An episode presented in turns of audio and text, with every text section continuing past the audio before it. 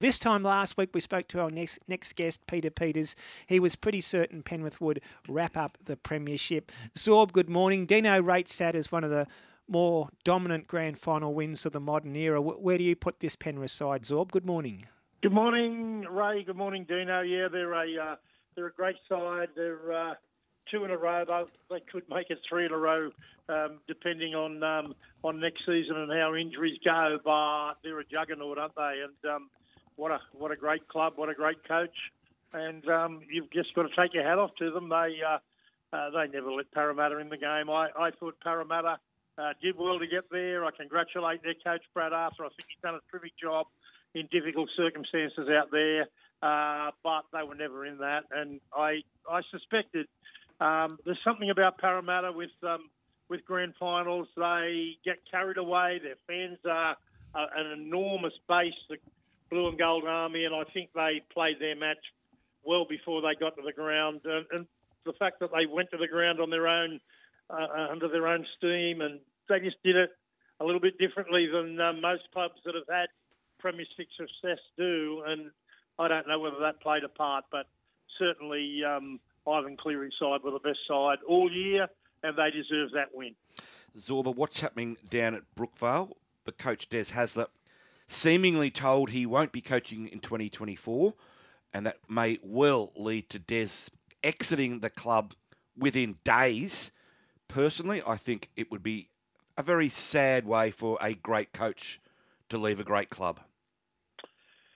Dino, you're close to Des, and I have been for a long time. I've worked with him um, during during premiership campaigns with him, and I know how hard he works. But there's a lot of bluffing going on at um, at Manly. Um, it was reported this week that that Hasler has uh, threatened to sue the club, implying the rainbow jersey fiasco derailed the 2022 season. That there have been suggestions in the media that that he's weighing up a lawsuit of more than a million dollars against the Sea Eagles for allegedly compromising his ability to fulfil his contractual obligations. Now, Hasler needed to finish sixth or better to automatically trigger a contract extension beyond next season. And the Sea Eagles were indeed ninth on the ladder prior to the round 20 match against the Roosters, where seven players were unavailable for selection. Their last win was round 18, July 17 it was, 42 to 12 against Newcastle, followed by seven losses. Um, starting in that 26 20 to 6 loss to St George Illawarra, where all the players were available. The writing was on the wall then um, that Manly would miss the eight. to suggest otherwise is merely a threat which wouldn't get past first base. I wouldn't imagine, in my view, in a court of law. For a start, the club has an email trail that has this football department knew of the striped rainbow jersey almost a year ago. It was signed off and ticked off by Hasler's football manager.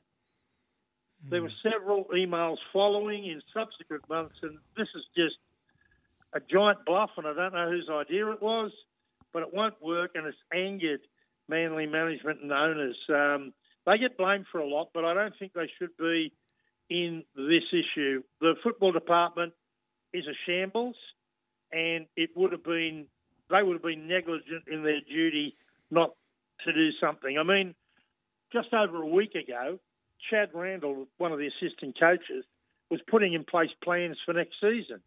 The entire league world knew that he was off to the Bulldogs. He has the same manager as Hasler.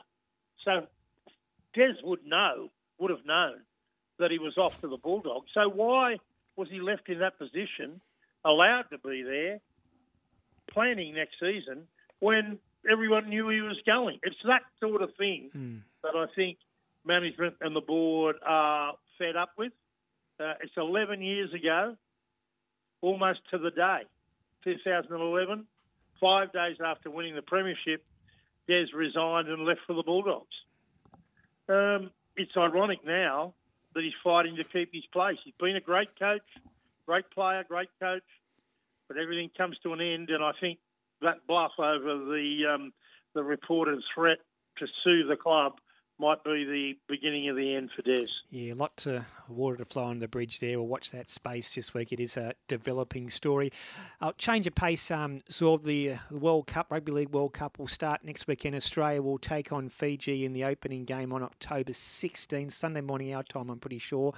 What did you make of our squad? And it, I said to Dino earlier, normally we go into these major tournaments expecting Australia to win, but there is a very strong belief that New Zealand are going to really – make this a difficult World Cup for Australia to win. Yeah, it's going to be interesting. Mm. Loving it. Looking forward to it. Love the World Cup.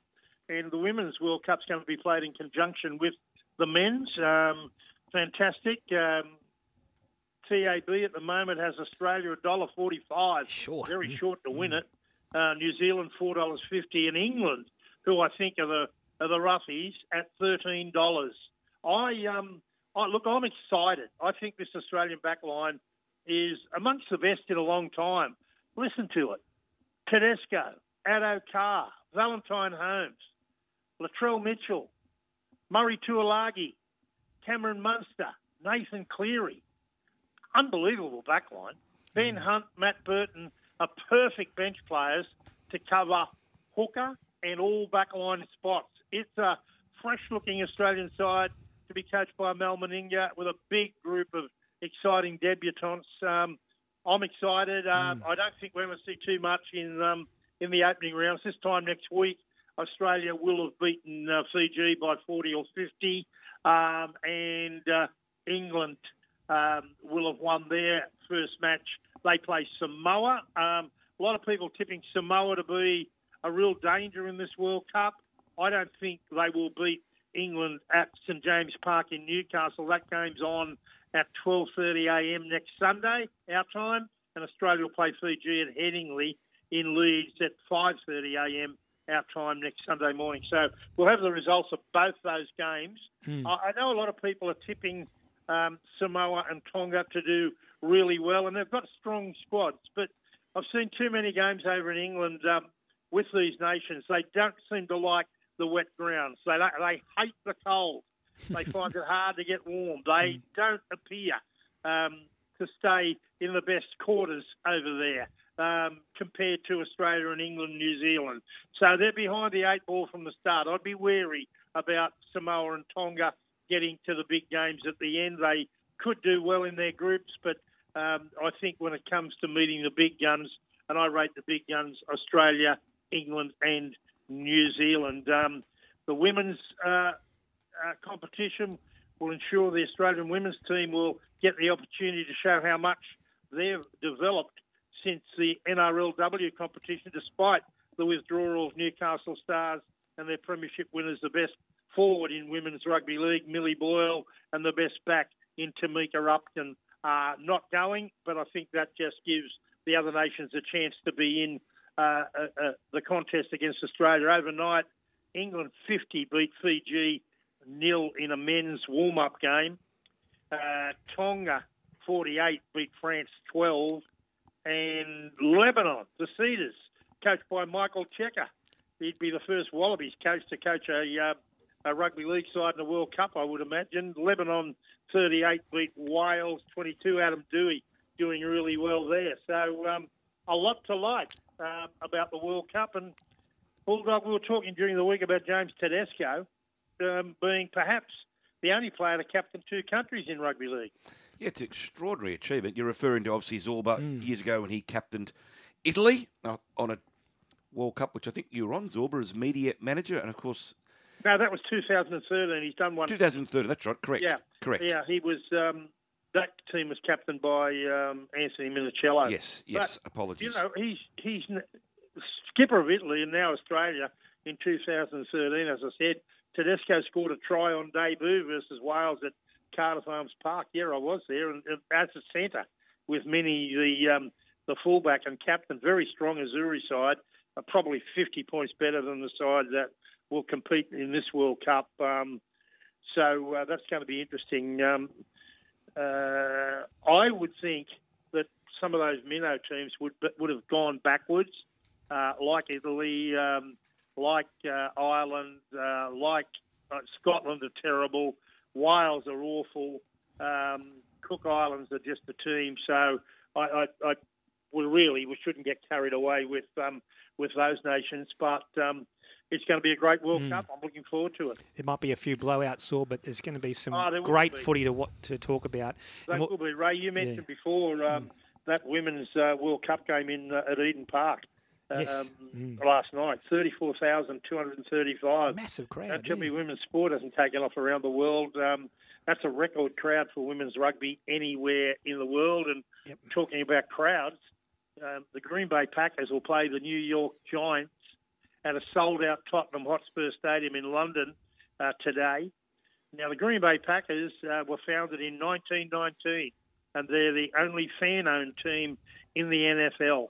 Green Bay is the smallest town to host NFL games. Lambeau Field holds 81,441, and there are 147,000 people in that small town on a waiting list tickets. 70 to 100 fans come off the list each year. Some lucky ones this year that got tickets have been waiting for 50 years to be an official wow. uh, ticket holder at uh, at Lambeau Field, and they're of course called the Cheeseheads because Wisconsin produces a quarter of the cheese in the United States. So um, that will be an amazing game over there uh, in London. You love your NFL. I know you do, Zorb. Hey, Zorb, we've got plenty to talk about with Rugby League next week, so you're not taking any breaks just yet. World Cup will start next Sunday morning. we'll talk about the Kangaroos. Enjoy your Sunday, Zorb, and we'll talk next week. Thanks, Zorb. Good on you, boys.